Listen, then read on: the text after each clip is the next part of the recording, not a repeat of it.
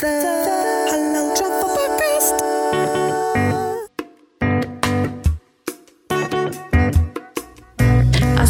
Assalamualaikum and welcome to another episode of the Halal Travel Podcast, Season 3. So, you know, it's been more than a year since the pandemic struck the world, and we all had to learn how to adjust to the new normal. You know, you go out wearing mask, um, you can't travel, and now we're all working from home.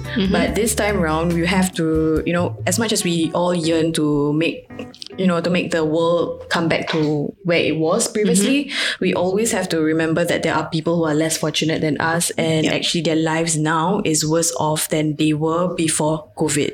So one such group are refugees. Yeah. So today. We are incredibly honored to have um, Reem, a senior field as- assistant at UNHCR from Yemen, to join us. So thank you, Reem, Reem um, for joining on our podcast.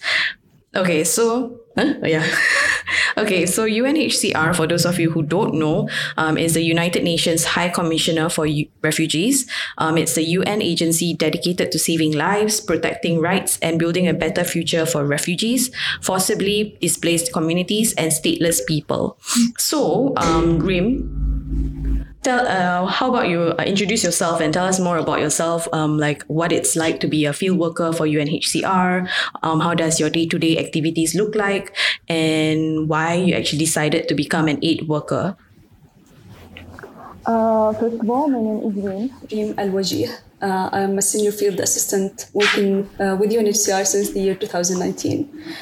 Um, I'm working with uh, the, the local NGO, which is a partner for UNHCR, through a community center that provides a set of uh, assistance for displaced Yemenis in the vulnerable host community and, and those people who are affected by the war. Um, well, I decided to be an aid worker because we have to make a difference in our community, right? Like we have to do something. We all have these messages that whether it's a good one or like a good message or a bad message, but I decided to have a good message. And I have seen this marvelous and incredible work in the field. Um, and I've been touched by that. So I decided to be an aid worker. And where, where best to go is not with UNHCR. Yeah do you think that you know um, since previously you were having a bachelor's degree from um, in computer science do you think that was a huge leap from computer science and then now being a humanitarian? It is actually, because you know, from uh, being a working as uh, you know computer programmer and then changing the major and becoming a humanitarian, like uh, this is like a source of satisfaction to me. It is actually, you know, serving people, being able to make difference, saving lives, is what gives me the the the utmost satisfaction in life. Yeah. So um, uh, let me explain a bit about the field work that we're doing. Uh, for example, the, the assistance that we we provide for people here. Like, um, for example, um, through the community center that we have that serves uh, displaced people, um, we, we provide legal assistance uh, for those who are in need for consultation and for legal assistance. We support women, especially uh, you know single mothers and those who are affected by domestic violence and which we call gender-based violence. Um, we also uh, provide, you know, we have a mechanism for referral, like for more specialized uh, services. We we refer them to a more specialized services with other service providers. Uh, we also um, have, you know, that war comes with trauma. So we provide psychosocial support for people who are suffering from stress, anxiety, uh, and this kind of stuff. And I will explain more later about the intervention and the initiatives that UNHCR have uh, in Yemen. Yeah. Nice. Yeah, actually, I didn't know that it was this um comprehensive.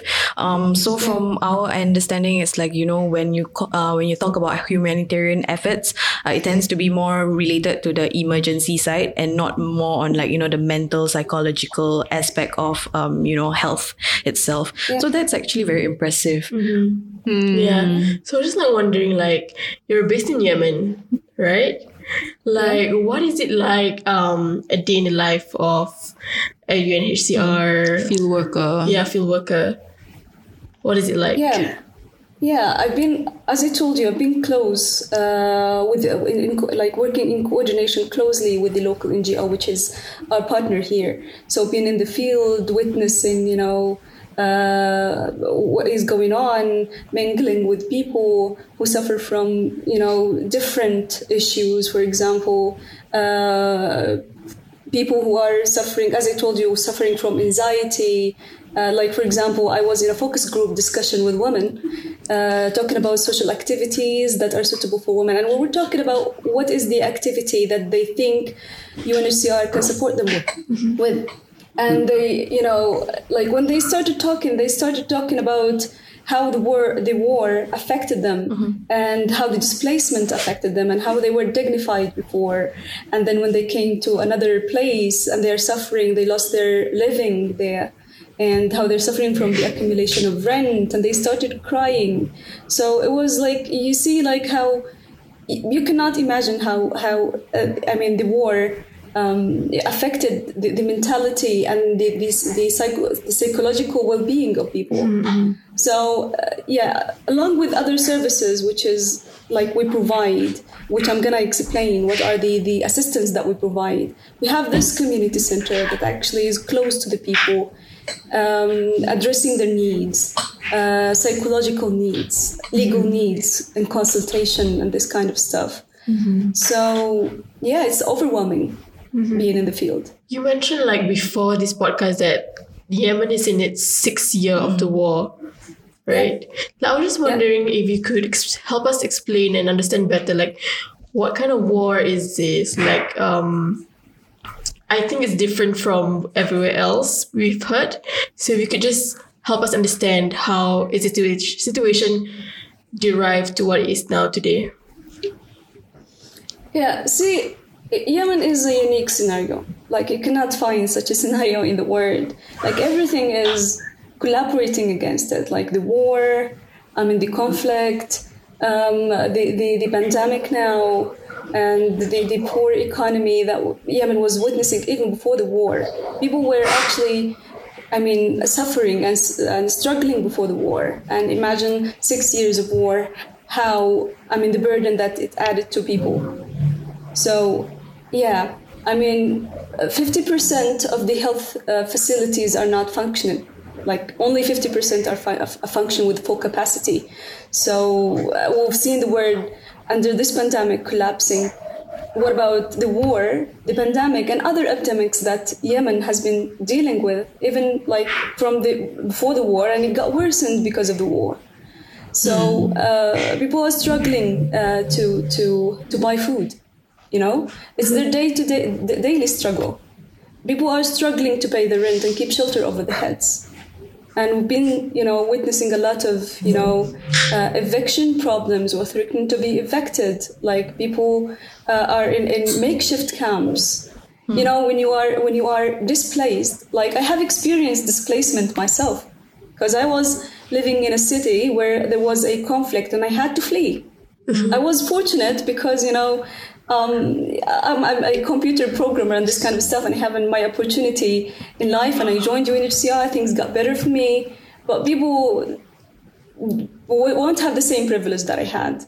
But I understand, like when you have to flee, you don't, you don't have the luxury of time, you know, to, to pack whatever you want or to plan where to go. You just take your clothes and just flee, save your life. Mm.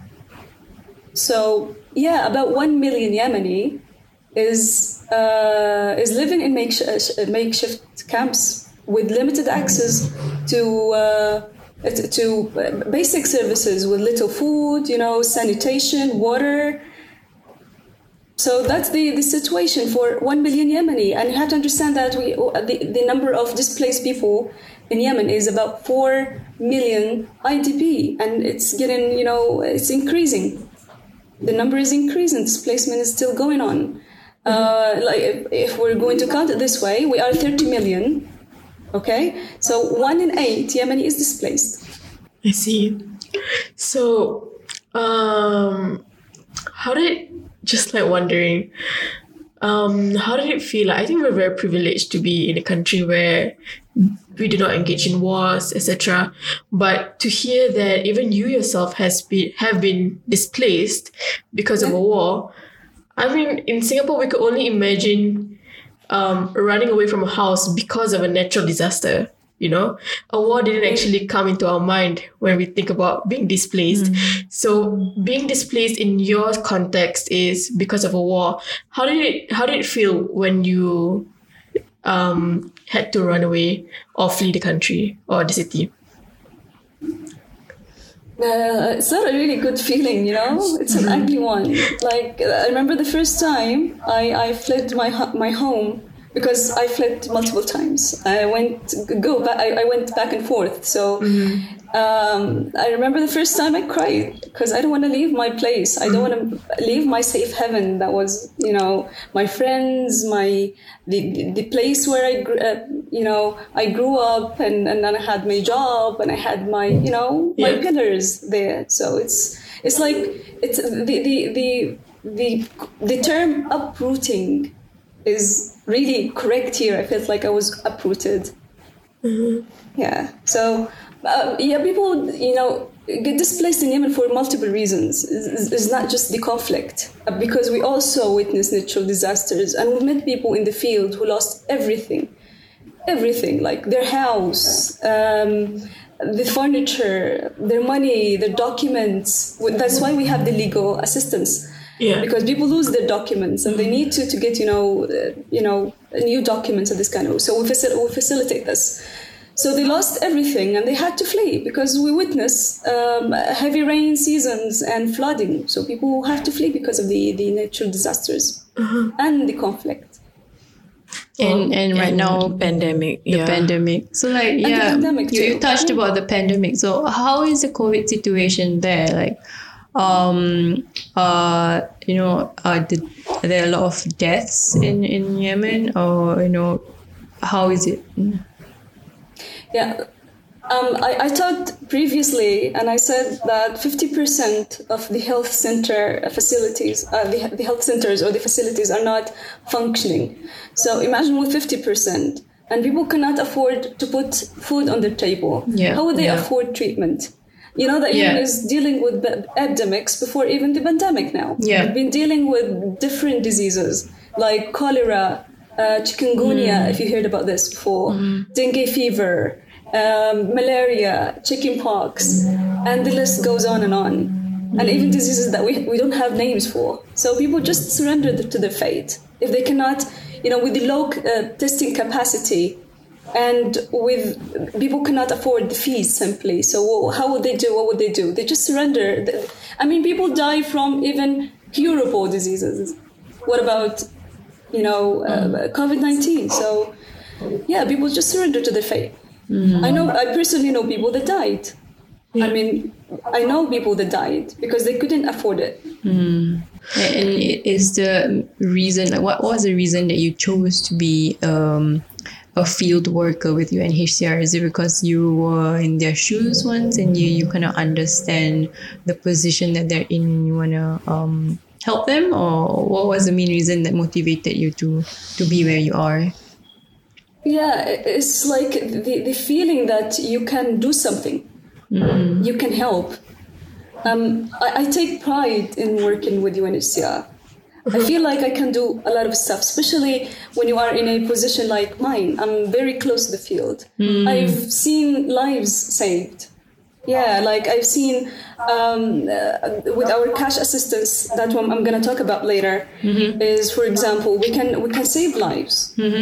Yeah, we help people that are under domes- domestic violence. We help women that cannot get, you know, uh, for example, pregnant women with some difficulties in, in, in uh, delivering. We help them, you know, especially those who cannot afford. So we save their lives and we save their babies' lives. So yeah, that, that's the type of the emergency assistance that we, we provide for vulnerable women mm-hmm. and we support women. Mm-hmm. You know, So uh, we- we feel empowered. I feel I feel empowered when empowering a fellow sister. Mm. Mm. So mm. yeah. Yeah, you were mentioning that there are, a you know, as you're telling your story and explaining explaining about the situation, it seems that majority of the refugees are females. Is that true? Um, uh, see, like if we're uh, looking at the statistics, yeah, the, the population of uh, like the number of females here in Yemen are you know greater than, than men, and there are so many families that are the the the uh, the head of household is woman, and the supporter is woman. Many. I was just wondering, like, um, before this, sorry, flashback, you were saying that you got displaced and you only got a job at UNHCR two years ago, right? Yeah. Uh, and it struck my mind how how did you went back to being employed after being displaced? Like you said that when you were being displaced, it was basically going at ground zero. Like you had to leave your Yes. life, you had to leave your home, you had to leave your whatever. Like you have certificates, Yeah, like you and- graduated from places. Yeah, how do you honestly how do you get back to where you am where you are now? Uh, looking at that period, you mean? Oh my God, it was a very hard and a difficult time that I went through, so I can relate to whatever people suffering here. Yeah, it was a very difficult time, and that I had, you know, you have to understand something about Yemenis, the resilience they have inside. Like no matter what, they survive. We do survive, but it's difficult for them. I know it's difficult for us um, it's difficult. Uh, it's, it's it's the stress, it's the anxiety, it's you know the sweat, and it's everything. But we are so resilient. I think we can and- and- honestly I think we can only imagine what what you guys Yeah. are going through. Like it's yeah crazy. i think it's it's a lot so my, my my question is like you know despite all of you know the challenges one after the other that refugees are faced with in light of everything and despite of everything like how do they stay positive yeah. you know what what keeps them going because i think if you were to throw us any of us there as a field worker i think we would just I would just be I would just stand there like I wouldn't know what to do. I, I would just feel, yeah, I feel very um, helpless.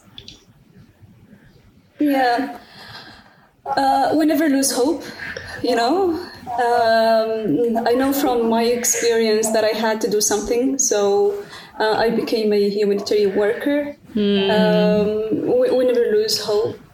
We know every new day comes with a hope with it. We just, you know, we have to keep this in mind so we can go on.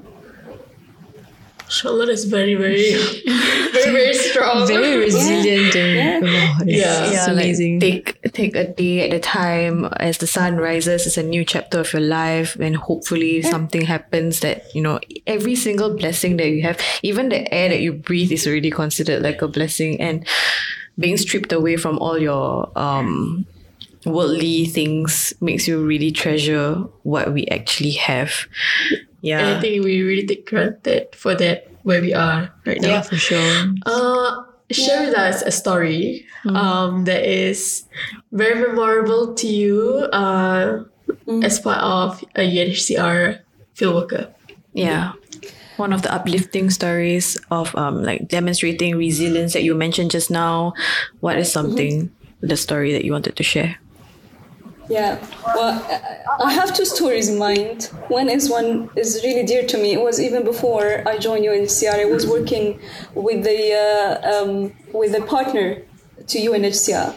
Um, I was in the field and I was a sub-cluster shelter NFIs and CCCM coordinator in one of the Yemeni cities. And that day I was in the field. I was in a field visit to one of the the uh, site. It was a, uh, a spontaneous site for IDPs, uh, for uh, displaced Yemenis. And it was close to my city. So I was just like it was the beginning, my, my hometown. And um, I went there and I've, I've seen this boy with this beautiful eyes, very beautiful eyes. And he sounds and looks really bright. And then I, I, I talked to his mom about he was doing something. He was playing with some, you know, objects in his hand, and he says like he, he likes to invent things. He's an inventor. Like he invented a vacuum cleaner. It was like a toy, but he, he he's imagining that. He uh, he's inventing the, the the a vacuum cleaner, a plane, and he says like he wants to be um, he wants to be a, a pilot in the future, so he stops the war in Yemen. And then I started crying. Mm-hmm. And then his mother and other, you know, the people that was with me was, were, were comforting me. I mean, like, see the potentials of those bright uh, children who are have no privilege or like education and schools is a luxury is a luxury for them. Mm-hmm. Mm-hmm. And he's that smart. See how the, i mean like the wasted potentials made me cry mm. And how they feel the way i felt because i related to my situation when i was an idp of course i was in a better i was fortunate i really value everything that i have Yeah. uh, I know I was way, way fortunate than they are, but looking at them and see how the war affected them, and I was fortunate. What about them? They were in a, let's say, in, in, a, in a building that is unfinished. It's like it was like a structure, just a structure, suffering from the wind. There are some lactating women suffering, uh, some pregnant women also suffering and cannot get, you know, access to health services. So, you know, the lack of everything, I can say and that with some you know pride children and wasted potentials that made me cry Uh, yeah Uh, I've always been so proud, like not proud, but I've always been so amazed by how much hope people have, especially when, even when they're in like difficult times. I mean, I'm talking about war times, you know, like like for example, this kid he wants to be a pilot, but like us looking at him from the outside, it's just so heartbreaking to know that um, it's gonna be a very difficult journey for him, you know. yeah Um, yeah. Some more. We need more to make us cry. no lah. Um, but you know, Yeah. uh, we all know about um, certain stories about um, the situation that they are in right now in the temporary shelters and all that. Um, is there what is the next step for this um, displaced people? Like um, after, is there like any particular story that um, they get reintegrated into society? Um, for some of them yes. Uh, but the majority when whenever you ask them about their intentions in the future like they always think about when are we going to come back to our homes? But yeah. But some of them yeah they feel like it's been six years of displacement so they, they start to you know feeling a part of the community that they are in. Hmm. And they have different plans like for example settling. But yeah a lot of people just feel like they're still uprooted. They still you know long to to, to their old homes and hometowns. Mm-hmm. Yeah. So, just wondering, like, so for UNHCR, uh, part of your uh, help is to provide psychological needs, uh, sorry, requirements. Uh, do you guys? So, do you guys give out food every single day? I'm thinking, like. uh, you mean to help the refugees. Like, what do you guys do on a daily basis? I feel like I've asked this before in the earlier part of the interview, but I just want to know, like, what, how else did UNHCR help uh, the refugees? Yeah. Yeah. Uh, see, like uh, in UNHCR, we take lead in uh, three parts, like three uh, humanitarian intervention. Uh, for example, the provision of uh, non-food items, which is in-kind assistance, uh, like blankets, mattresses, mats, you know, kitchen sets and etc. Like these kind of kits we uh, provide for uh, IDPs, which is I refer to internally when I say IDPs to internally displaced people. Yemeni displaced people, and that's one of the intervention that we have. The other intervention, as I said before, like we lead the protection cluster. We actually lead three clusters: the shelter NFI, the CCCM cluster, and the protection cluster. So we also provide protection uh, assistance to people. And I explained that we have community centers in so many uh, Yemeni cities, and we provide the, the uh, for example, legal assistance, psycho-social support, um, women protection, and so many more. Uh, we also lead the biggest, one of the biggest, one of the biggest cash assistance in the country. We help people like in this cash assistance to pay the rent, to buy food, and to secure, for example, uh, to pay their accumulated debts, and also to. Uh, and it's really preferable because they have the choice. They know their needs, so they, they, they choose what to what to do with it. Um, so these are the three main uh, activities that UNHCR have here, and, and how it helps uh, the Yemeni, the displaced Yemenis, and also the um the uh, host community, the vulnerable host community. So, what is a typical success story for a Yemeni, for a refugee? Because I'm thinking, um, have you do you know anyone who has um, been successful? Like, does UNHCR keep up with people like that? Like, do you have any stories like that? Yeah, um, I have a story of a uh, like um, uh, back in like 2020, we had a very small program. Uh, uh, like to train, it was in, at the time of the pandemic, still at the time of the pandemic, but we had this initiative uh, where we had this small program. It was a cash for work, uh, program uh, for uh, it was sort of supporting people to overcome you know uh, COVID 19. We have trained women and men to, to, to do sanitizers, to make sanitizers, uh, to, to sew uh, masks. So one of the stories, like one of the the uh, one of the old men that we have trained there was an IDP, and he said, "Okay, I'm, I'm, I'm, you gave me this," and we gave him like a very uh, amount, a small amount of money, so he can actually buy, you know, the, the basic items to make the sanitizers. And I said, he said, "I'm coming to you, and you're gonna buy from me," and he did actually. He he he he made those sanitizers, and he came to the office, and we bought from him. I, I really liked his enthusiasm. He was so enthusiastic, and um, he made it. Wow. I mean, this is just one story of, of one person that was entitled and enabled to do something, and he did. Wow. Yeah. That's amazing. Yeah. um, current, I mean, currently at the time of this recording, we are in the month of Ramadan. I'm just wondering how um, the atmosphere is like over there in Ramadan, and you know, especially in currently, or or how Eid is celebrated, if anything, in, in Yemen as well. Um, oh yeah, how how is it? Uh, the atmosphere. The atmosphere. The atmosphere, yeah, the atmosphere of Ramadan and how is Eid celebrated there. Yeah. See, Ramadan is has its own flavor. You know, for us Yemenis, it's different. The lifestyle is different. Uh, the blessings of this month, and the people become more compassionate to, towards each other. Um, it's it's really uh, special, and uh, uh, people here in Yemen enjoy it no matter what. No, no matter what, like even if you have food on your table or not, but they do enjoy it. And we try, you know, to be like people are trying to be more compassionate to each other in Ramadan, so and helping each other. Okay.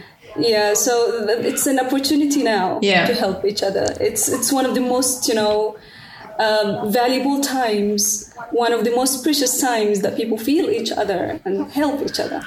True. Yeah. We just did uh, an episode recording on like uh, celebrating Eid in Singapore, and we were just wondering how uh, celebrations were like in, in other parts of the world because I think how we celebrate it in, in this part of the world is very specific to Southeast Asia. Um, so, I mean, we know it's not the same in other parts of the world. So, how is the first day of uh, Shawwal like in, in Yemen? The first uh, the first day in Eid Mm, yes. in Ramadan. Yeah. Yeah. Eid, yeah. Eid is different. Like you see, like the first day is so busy. Like like Arab countries, we stay up all night and we sleep most of the day. So when when Eid comes Yeah. So when Eid comes, then everything is different. You see, like the streets are so crowded. People go and visit each other's. Children are wearing new clothes, which okay. actually brings yeah, It's nice. which actually brings us. I remember when I was a child, I was like sleeping next to my, you know, uh, clothes, like just not, not being able to wait until the, the you know, the, the day comes and, and I wear my clothes and I go out and visit my relatives and this kind of stuff. And then we still have the same celebration uh, things, you know, fireworks in the morning. Uh, children go and buy, you know, sweets and this kind of stuff. Um, but, but here I'd like to draw your attention to something.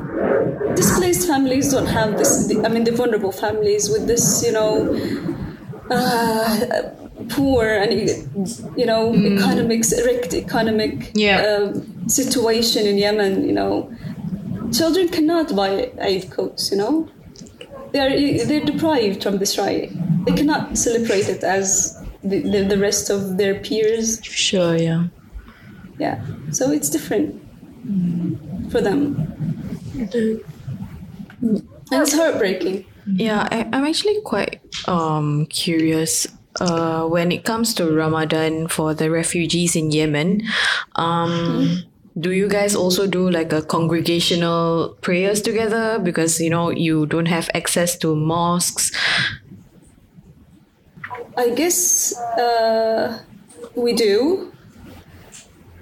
For uh, for some of, for for some of the uh, the the things that we have, uh, we do have this kind of uh, you know intervention or interaction with with the displaced Yemenis also. Yep. It's nice. Um, so uh, I think it's really nice to hear that Eid is still happy and like everyone is having fun on Eid. Uh, it's Yes. very hard to imagine, you know, like having gone through the war and COVID and everything, and everybody still has so much hope in them. Uh, very very happy for that. Um, so, uh, more on UNHCR. We we have a campaign, right, with them. Uh, Nurul, if you could just explain more about it. Yeah, so um, Reem, uh, just for you to understand um, how we got in touch with UNHCR is that we were um, for this year's um, so every year during Ramadan throughout the whole entire month of Ramadan, um, what we do is uh, we have this campaign called Pledge Your Lunch. So the food or rather the money that you use um, for lunch typically in a typical day uh, will be donated to a beneficiary um, for whatever causes uh, that they are supporting. So for this year, we are partnering with UNHCR, and thus part of it is having you on board on our podcast. Um, so we have our Pledge Your Lunch campaign on Launch Good, and we have been um, trying to get Raise the funds. yeah, raise the funds and um through the stories of the different refugees across um the different areas lah. So one of it is Bang uh, Yemen, Syria, uh and all that.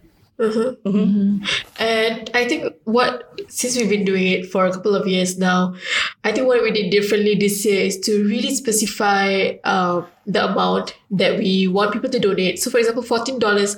What could that give to a refugee, which is a tent, a Shelter, food. shelter, food.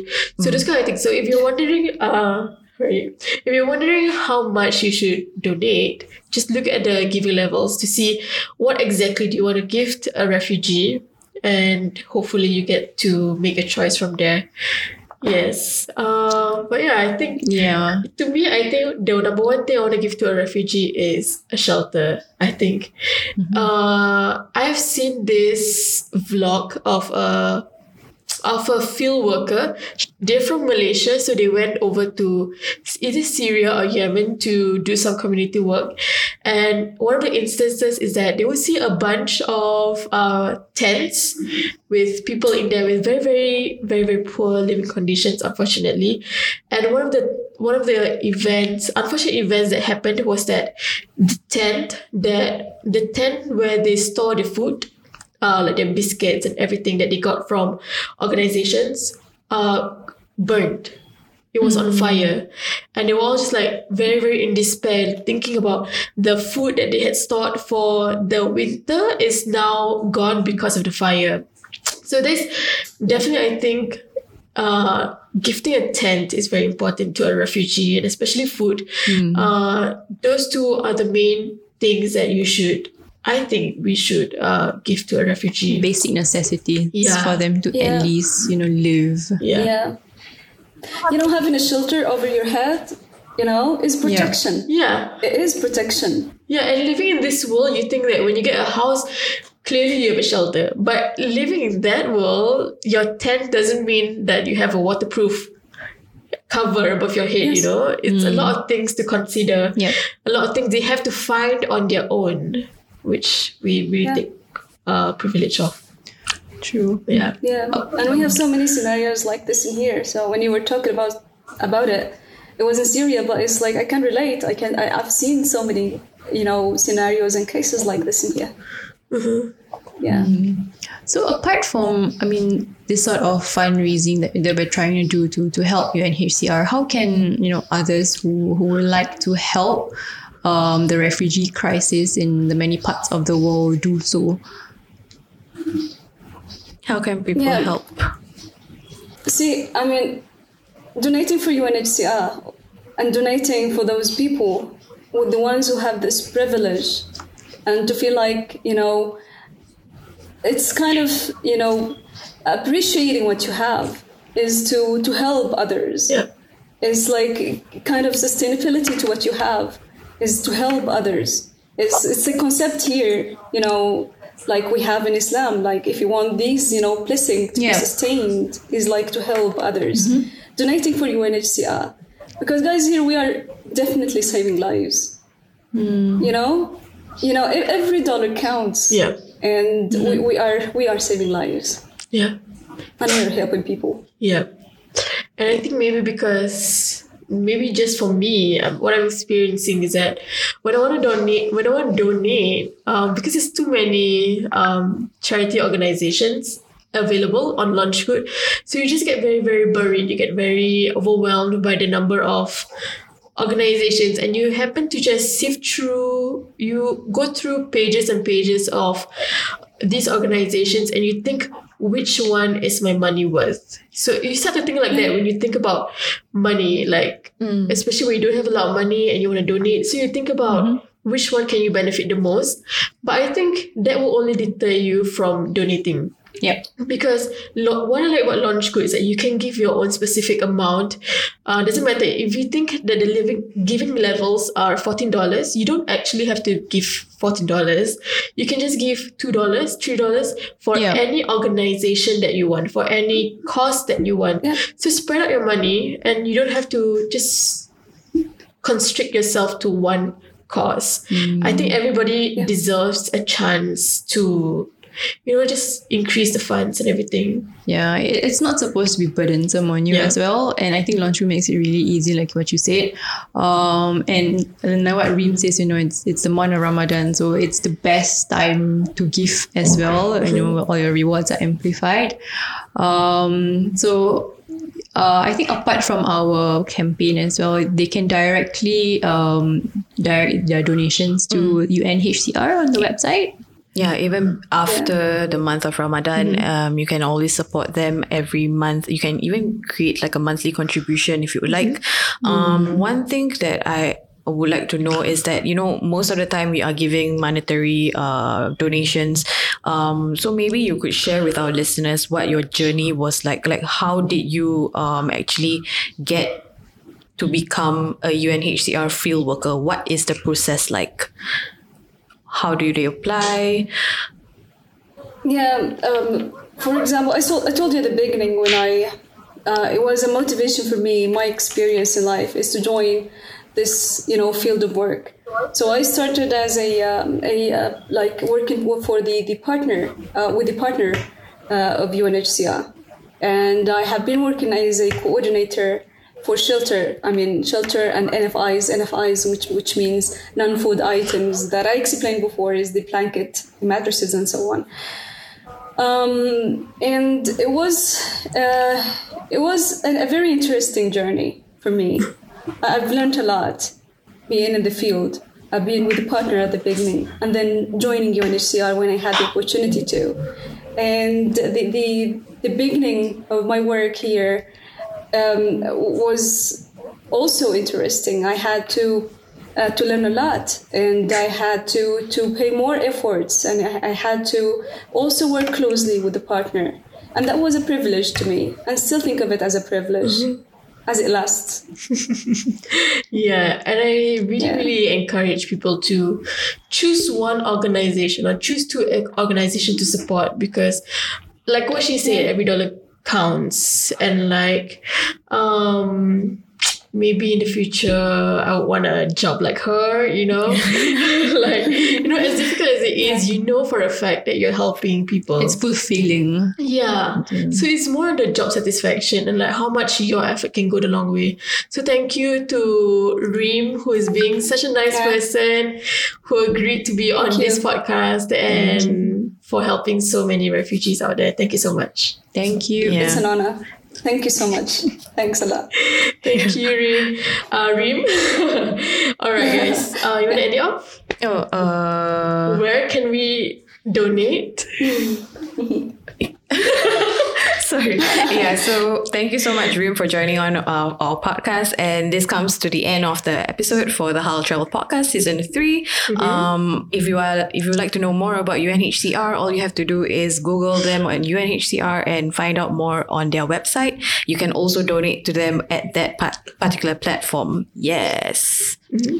And And always be um, grateful for whatever you have. Yes, be thankful. Uh, yeah, be thankful because everything. Be thankful.